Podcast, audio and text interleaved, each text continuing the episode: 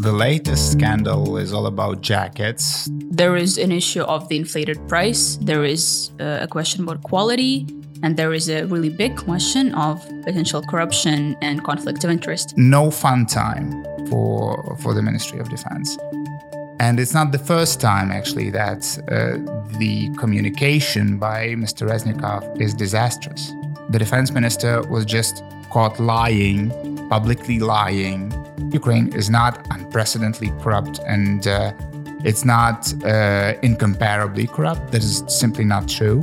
They are sending us us to death, uh, all the while stealing public money. Hi everyone, my name is Anastasiia Lapatina, and you're listening to This Week in Ukraine, a video podcast from the Kyiv Independent. Every week, I sit down with one of my newsroom colleagues to dive into Ukraine's most pressing issues. And today, we're talking about yet another corruption scandal inside Ukraine's Ministry of Defense.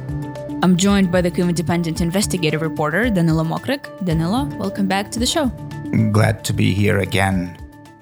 So, Danylo, the last time we did an episode about corruption on this podcast was basically three months ago. It was with our colleague Oleg Sukhov, but it was an entirely different episode because with him, um, it was about Ukraine's deeply problematic judicial system. With you, however, we want to talk about uh, specifically the Ministry of Defense, basically one of Ukraine's most important institutions right now amid a war and also, unfortunately, the institution that's been under heavy criticism for corruption again and again. So, what happened this time? What is this latest scandal all about? Well, the latest scandal is all about jackets that uh, the Ministry of Defense has bought um, in Turkey, Turkey, and um, it turns out that the price of those jackets for, for, for the army tripled while the jackets were traveling from Turkey to Ukraine. So the Turkish invoice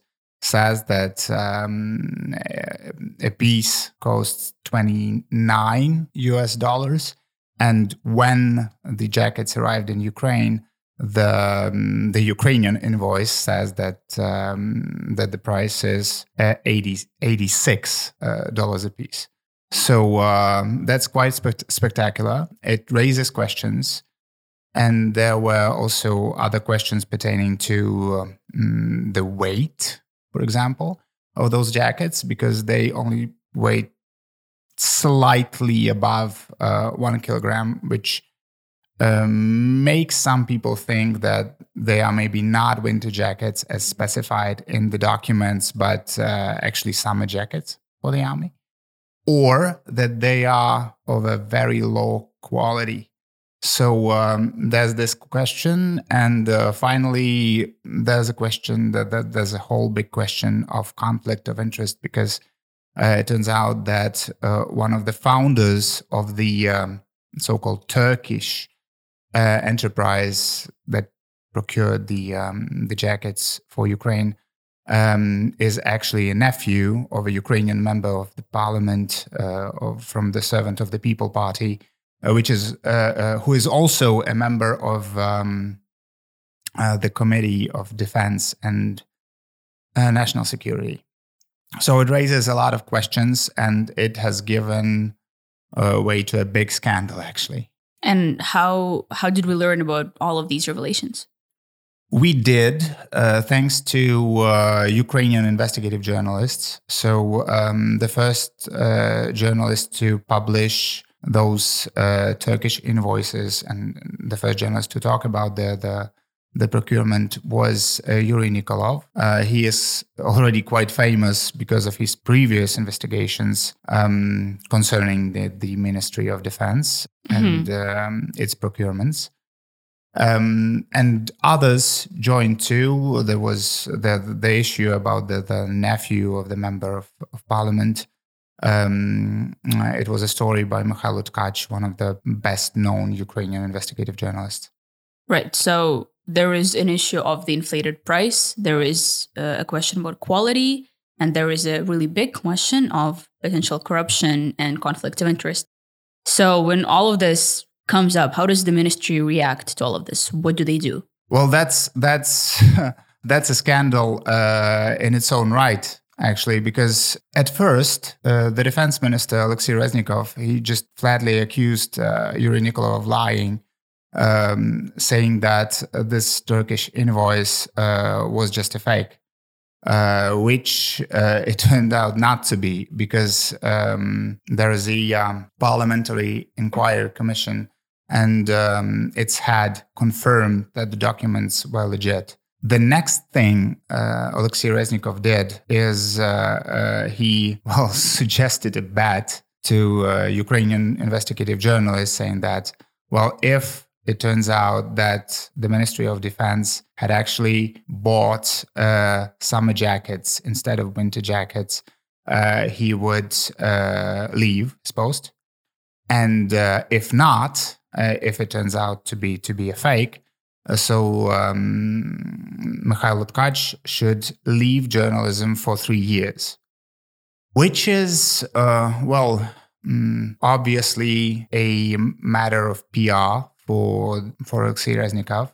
Uh, it's a uh, show communication to him, but it's uh, it's not funny, and uh, it's and uh, well it's just not something you can do can allow yourself to do when your country is at war when when when ukraine is going through everything that we know it is going through. It's um, it's of a very poor taste to say the least. You mentioned that there was an inquiry by a parliamentary commission. Can you tell us a bit more about that? Because it seems like that it's not only some very well respected journalists that are accusing the Ministry of Corruption, but it's also not necessarily their own people, but it's also the politicians. It's also the lawmakers that are saying, hey, like, this looks legit. You probably did something wrong here. Well, there are several um, uh, several commissions like that in uh, in the Ukrainian parliament right now. Uh, one of them is um, focusing not only on the Ministry of uh, of Defense but on um, economic crimes uh, more broadly. And the head of that commission actually confirmed that the Turkish invoice with uh, uh the price three times lower for, for the jackets um, was legit. But uh, the the sad thing is that the minister, the defense minister Alexei Reznikov, had been invited to um, to this commission seating, and he did not come. He sent his uh, deputy minister. Um, th- it, it's sad because it would be really interesting to see his face um, when the the the authenticity of the document is confirmed, and he accused in an interview broadcasted uh, like nationwide uh, the journalist applying. So uh, the important thing to say is that we do not know for sure that um, the defense ministry actually paid for winter jackets and got summer jackets. We don't know that for sure. We have some indications of that. So we are asking questions. Uh, we also we are not sure that um, the actual price of those uh, those jackets is three times lower. Maybe it's not a matter of inflating the price. Maybe it's a matter of uh, tax evasion, for example. That may be uh, one of the options too. One of the uh, something that explains it. But uh, uh, giving the, the the the entire range of the questions raised by this procurement it's no fun time for for the Ministry of Defense. And it's not the first time, actually, that uh, the communication by Mr. Reznikov is disastrous. And well, we're going to come back to the Ministry of Defense issue, of course. I want to also ask about the the party, the Servant of the People Party, which is Zelensky's party. It's the governing, the ruling party. Um, what's their reaction? I mean, they're also supposedly involved because of their lawmaker and his mysterious nephew. So, what's the reaction there? How do they explain this? Well, it's a big party, and they have a lot of members in in the parliament. So uh, they are often very different. They differ in their opinions and in their behavior too. So there are some that are highly critical of um, the defense minister. And then there are some that are mm, more critical of uh, Ukrainian investigative journalists. So uh, it's a bit divided. Um, but the issue is very serious because um, the member of parliament in, we are talking about, his name is Hennady Kasai, um, and we are talking about him and his nephew, one of the founders of the Turkish um, enterprise. He is he is very connected to um, a Ukrainian businessman, politician, and uh, well-known person, Vyacheslav Bohuslayev. Um, he is himself being prosecuted right now for high treason. So uh, he is not someone who has Ukrainian uh, Ukraine's best interest at heart, and uh, that again that adds, you know, to, um, mm-hmm. to to to the problems with this uh, with this story. So, as ridiculous as all of this sounds, of course, what's even worse is that this is not even the first time that this kind of corruption scheme related to procurement has happened inside the ministry, right? Yes, we had uh, something that was called an egg scandal uh, at the end of last year. Uh, the issue was, um, again, the same investigative journalist, Yuri Nikolov, um, published some documents uh, stating that the defense ministry actually bought eggs for, for, for the army for uh, 17 Ukrainian hryvnias, which is like um, 40 US uh, uh, cents, something like that. Uh, it's maybe a very low price for the United States or the European Union, but it, it is a high price for, it, it is a very inflated price for Ukraine. And the thing is that at that time, um, the defense minister, Alexei Reznikov, uh, again, flatly denied the accusations, said that it never happened, that the documents were manipulated, that they were uh, misinterpreted, that there never, never were any eggs for 17 hryvnias. And finally, as a few months passed, we got official confirmations that actually uh, that was true, that the defense ministry was uh, was buying or going to buy eggs for 17 hryvnias. And uh, again, the defense minister was just caught lying, publicly lying. Uh, so um, yeah, it's not the first time. And that's remembering this story um, is why I said that it was not the first time that um, his communication was disastrous. So maybe let's explain a bit deeper and, and, kind of in a very obvious way for people why things like this, specifically with procurement in Ukraine, happen and and and like what's the step by step process here. So the the way that this happens is that some sort of state governing body and institution sign a contract with somebody who's usually like their person, a company of somebody they know. There's a shady deal being made, and they end up spending more money that they could have. Mm-hmm. And the difference between the actual price for mm-hmm. which they could have paid this, they could have bought this fairly, and the price that they end up paying, um, that difference goes into somebody's pockets, right? Is, is yes. that how this usually happens? And this is a very popular yes. scheme. Like this isn't a one and a kind situation. Like this happens everywhere, right? I would say I would say that when we talk about corruption in Ukraine, uh, it is the scheme um, the the corruption scheme uh, in Ukraine. Uh, you know, generally when we say corruption, we think about bribes and stuff like that, something very mundane. But uh, actually, the government procurements um, are the, the the main source of uh, of corruption in Ukraine. We have had some progress um, in that domain um, since 2014, I'd say, um, it has become progressively more and more transparent. And um, actually, before the full scale war started, uh, we got used to all the information about the public procurements uh, being public, so transparent. All the documents should be published. But the full scale invasion changed that because now everything, uh, not everything, but a lot of procurements pertaining to the army and to uh, national security issues, etc., etc., um, are not open to public. You cannot see what is what is being bought, what is being paid for, and that opens well some very big doors for for corruption. Um, this leads perfectly into my next question. Do we have any systems, specific systems in place that filter through state spending like this? Yes, we do. First of all, we have um.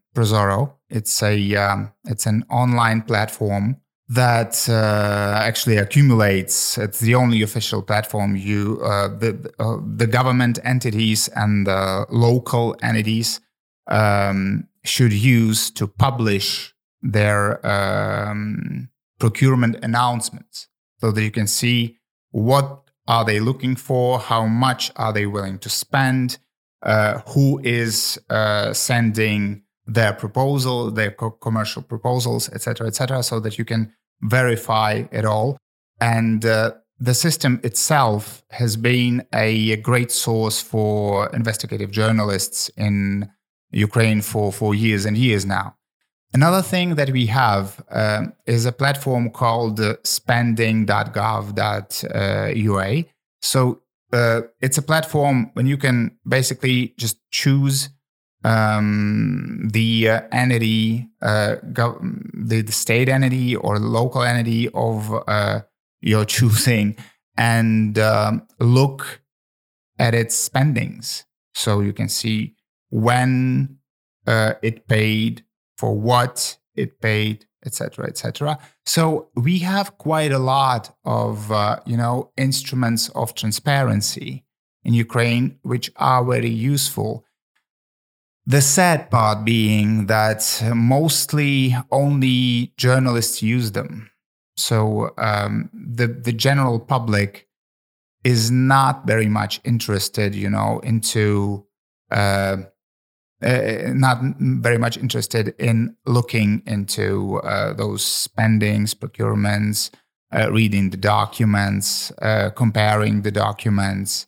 Um, investigating the um, the participants of those procurements, etc., etc. So um, the instruments are there, but for them to be really efficient, a much bigger interest from the general public is required. And I think there is also the the question of the efficiency of anti-corruption bodies too, because it's one, one, one step is recognizing that there may be corruption another part is doing something about it yes. right and actually on that note is anything happening with Bereznikov now like is the government i mean like the president's office or the ministers or lawmakers is there some sort of push to investigate this to punish this um, other than like the facebook feud that Bereznikov has with journalists?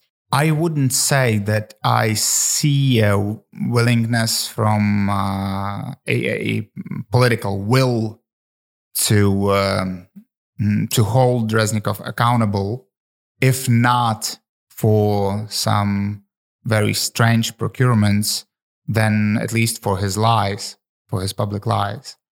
He still keeps occupying his post. So um, I, I, I would I'm not like optimistic about that. I see no sign. But uh, in general, again, uh, we have we have had some some considerable progress in Ukraine um, in the anti-corruption domain um, during the years leading to the full-scale invasion. For example, we have this uh, um, high anti-corruption uh, court, which is uh, for now which has for now a um, quite a good reputation and uh, has already uh, convicted uh, more than 100 people, one, 100 officials in Ukraine of, of corruption.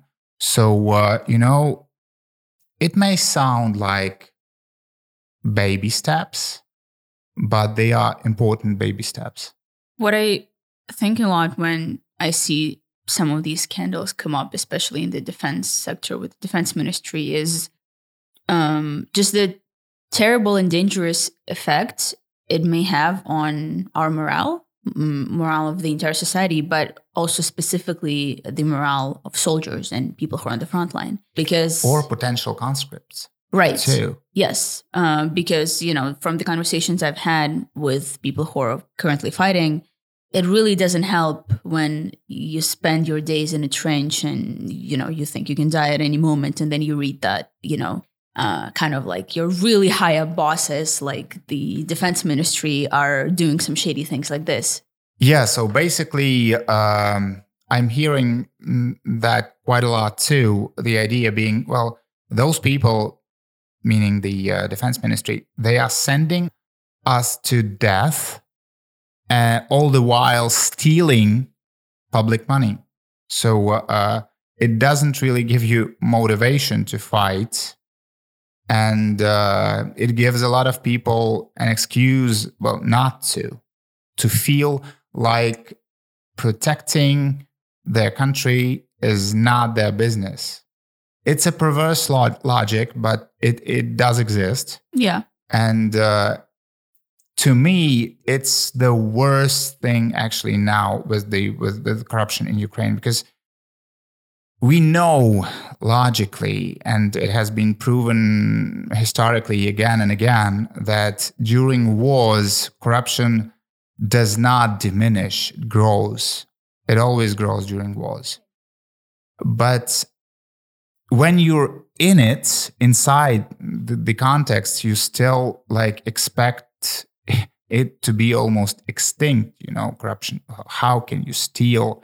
Uh, public money again public money those are taxpayers money. Uh, how can you do that when your country is going through such such sufferings and such ordeals? Uh, still it does happen and it it it gives you serious blows to um, to your morale morale so uh, yeah that's that's the main problem. The, the main problem here um, is not about money. It's about how we feel uh, as Ukrainians. Um, there's also a question of uh, of propaganda because well, there are a lot of people all over the all over the world that uh, are just waiting on uh, on any possibility to talk about how Ukraine is absolutely corrupt uh, and I just want to emphasize that is not so. Ukraine is not unprecedentedly corrupt and uh, it's not uh, incomparably corrupt. That is simply not true. Um, corruption exists in every country. And well, if you look at the last uh, Transparency International uh, Corruption Perception Index, well, you can see that Ukraine is far from being the last country in, um, in, on that rating and that during the last 10 years, uh, Ukraine has shown some really serious progress. It has gained, if I'm not mistaken, um, eight points during the last um, 10 years. So uh, we are progressing slowly but steadily. And uh, well, if you look, Russian propagandists like to like to talk about how Ukraine is considerably considerably more corrupt than than Russia, which is simply not true. That's Again, ridiculous. you just you just open the uh, uh, the the TI uh, corruption perception index, and you can see that Russia is way below uh, below Ukraine. I mean, the other side of this is, as you already mentioned, the perception and how that affects the situation. Because many people worry that if Ukraine doesn't take care of this, at least publicly speaking, uh, it really may impede the flow of Western aid to Ukraine. Do you worry about that? Uh, well, I do. Um, I do. And uh, to me, again, it's one of the main issues right now um, about corruption in Ukraine because Ukraine needs Western help to uh, survive. I think we all understand that. And the more reasons we give or our, our government gives to doubt the uh, I don't know viability of that help, uh, the less chances we have of surviving, because we are still right now fighting for survival, no less. And uh, well, if we have corruption scandals like that, and uh, and a lack of political will to deal with it with it so uh, we can lose we, we are losing our our chances of survival just naturally because well no one no western taxpayer would be happy to hear well we are helping ukraine but you know ukraine is corrupt but we are still giving your money to ukraine. No no taxpayer would be happy. So uh, the good thing i can say about it is that Ukraine does have quite a vibrant anti-corruption uh, civil society, anti-corruption part of, of the civil society, and uh, it develops really its um, anti-corruption infrastructure uh, in terms of um, institutions.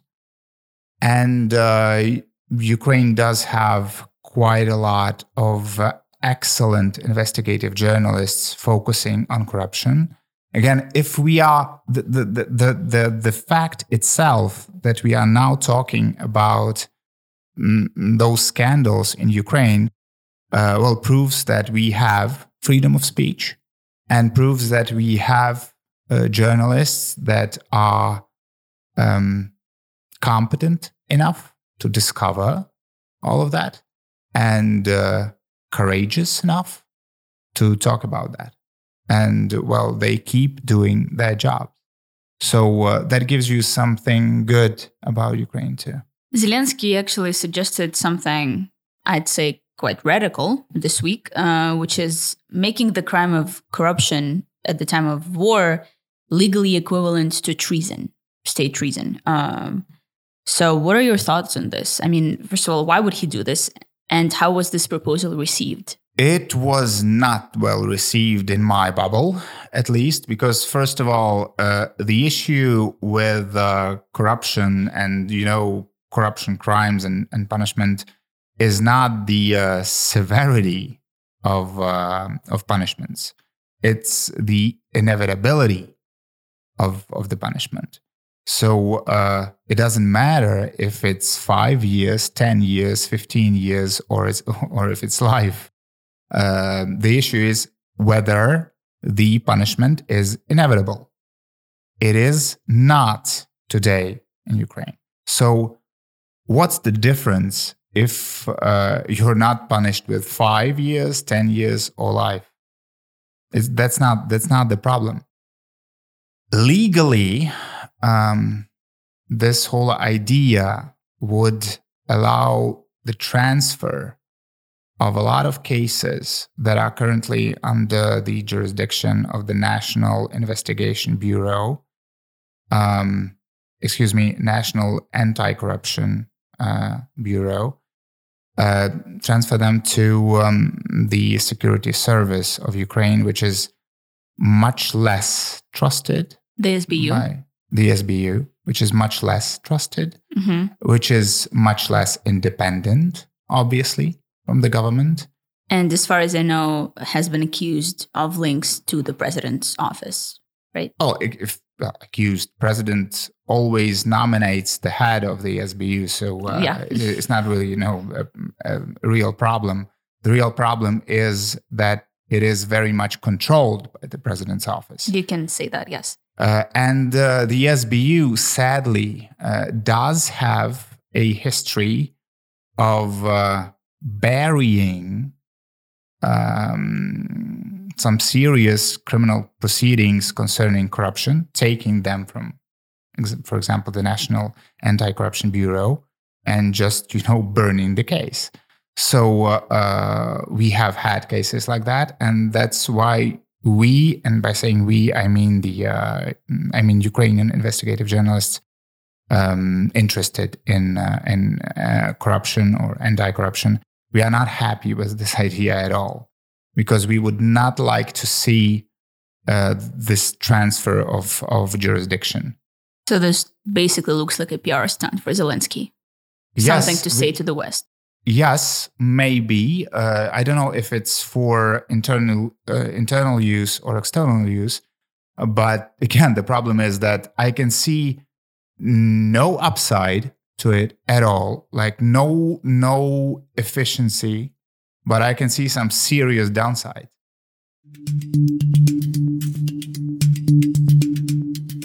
We're now going to be moving to some questions that we got from the members of our community. Uh, as always, I'll take this time to remind you guys that it's really easy to support the Kyiv Independent by going to kyivindependent.com slash membership. We have our very own membership system. There is an option for a one-time donation and also different tiers of monthly support for as little as $5 a month. And all of our members get really cool perks like access to exclusive events, discussions with editors. There is also a Discord server that we have for all of our members. Uh, uh, and also the newsroom. And you guys can talk there, shoot us questions. Of course, our favorite perk is the fact that um, all community members get a chance to send us in questions before every single episode of the podcast. And we try to answer and incorporate as many of them as we can. So, one of the questions this week was um, who actually tracks the expenditures and conducts audits of all of these procurements that we discussed? Well, first of all, uh, I have already mentioned uh, the investigative journalists.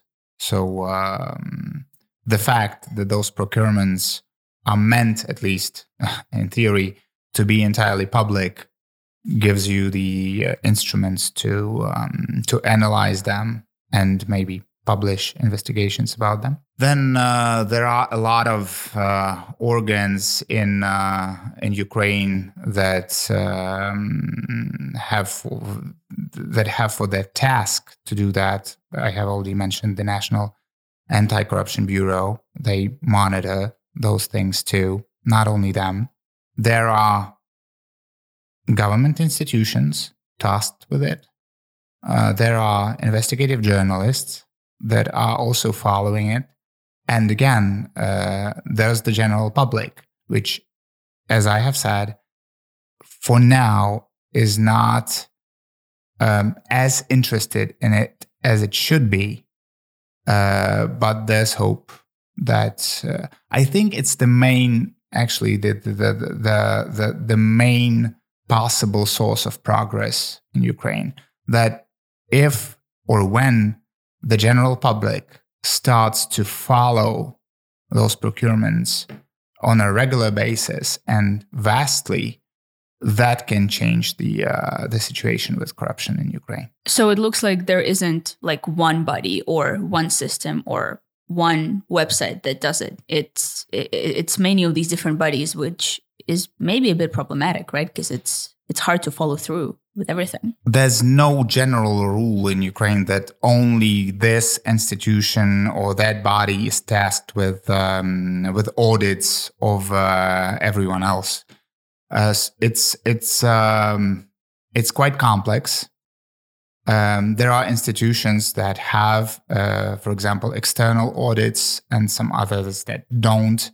There are institutions that uh, have uh, you know like observers and then there are some that do not. So um, yeah it's it's complex it's uneven and uh, it doesn't add to um, to the transparency but also it doesn't add to the understanding of the general public of of, of how it actually works. Um, so yeah it's it there's there's a lot to improve when it comes to um, to audits in Ukraine. Another question that we got is quite interesting. Uh, the person is asking Do the motives for committing corruption often go beyond economic and into political slash ideological? Well, I have not uh, personally met people uh, that are corrupt by conviction. So uh, that make it like their proud lifestyle of it. Um, but we do have a lot of cultural and ideological roots for corruption in Ukraine because you have to understand that during decades, um, Ukraine was ruled by the Kremlin, I mean, during the times of the USSR. And um, the government itself was viewed as something external, as something that is not here to help you, that is not here for you, that has no connection to you. So the best to, the best thing you could do was to avoid it and maybe harm it. So corruption may be viewed a bit roman- romantically as you know a form of protest against the government, but um, and I know I know some some historians and some philosophers who actually say that. They they they state that well that's why Ukraine has this cultural uh, leaning to um, to corruption, but personally I do not like this idea. I do not agree with this idea. It seems more like, you know, playing with thoughts than uh, actually analyzing reality to me. Well, Danylo, thank you so much. As always, it was very interesting to listen to you. Thank you. Also, this week, the Pope was heavily criticized for his address to the young Russian Catholics, where he told them to uphold the heritage of their ancestors, heirs of the Great Russia, including Tsars Peter I and Catherine II. Ukraine's government said that Russia is preparing a new wave of mobilization in occupied Crimea, planning to mobilize up to 30,000 people and call up to 10,000 previously conscripted soldiers. And Ukraine liberated the village of Robotyne in Zaporizhia Oblast and began advancing southeast of the village, Ukraine's defense ministry confirmed on August 28th. You can find our show on YouTube and all audio platforms every Friday morning. If you like this episode, please subscribe to us and like our content wherever you're listening to this podcast. Please also consider supporting the Kyiv Independent so we can keep doing what we do by going to kyivindependent.com slash membership and also following us on social media on Instagram, Facebook, and Twitter. We'll be back next week. Thank you for listening.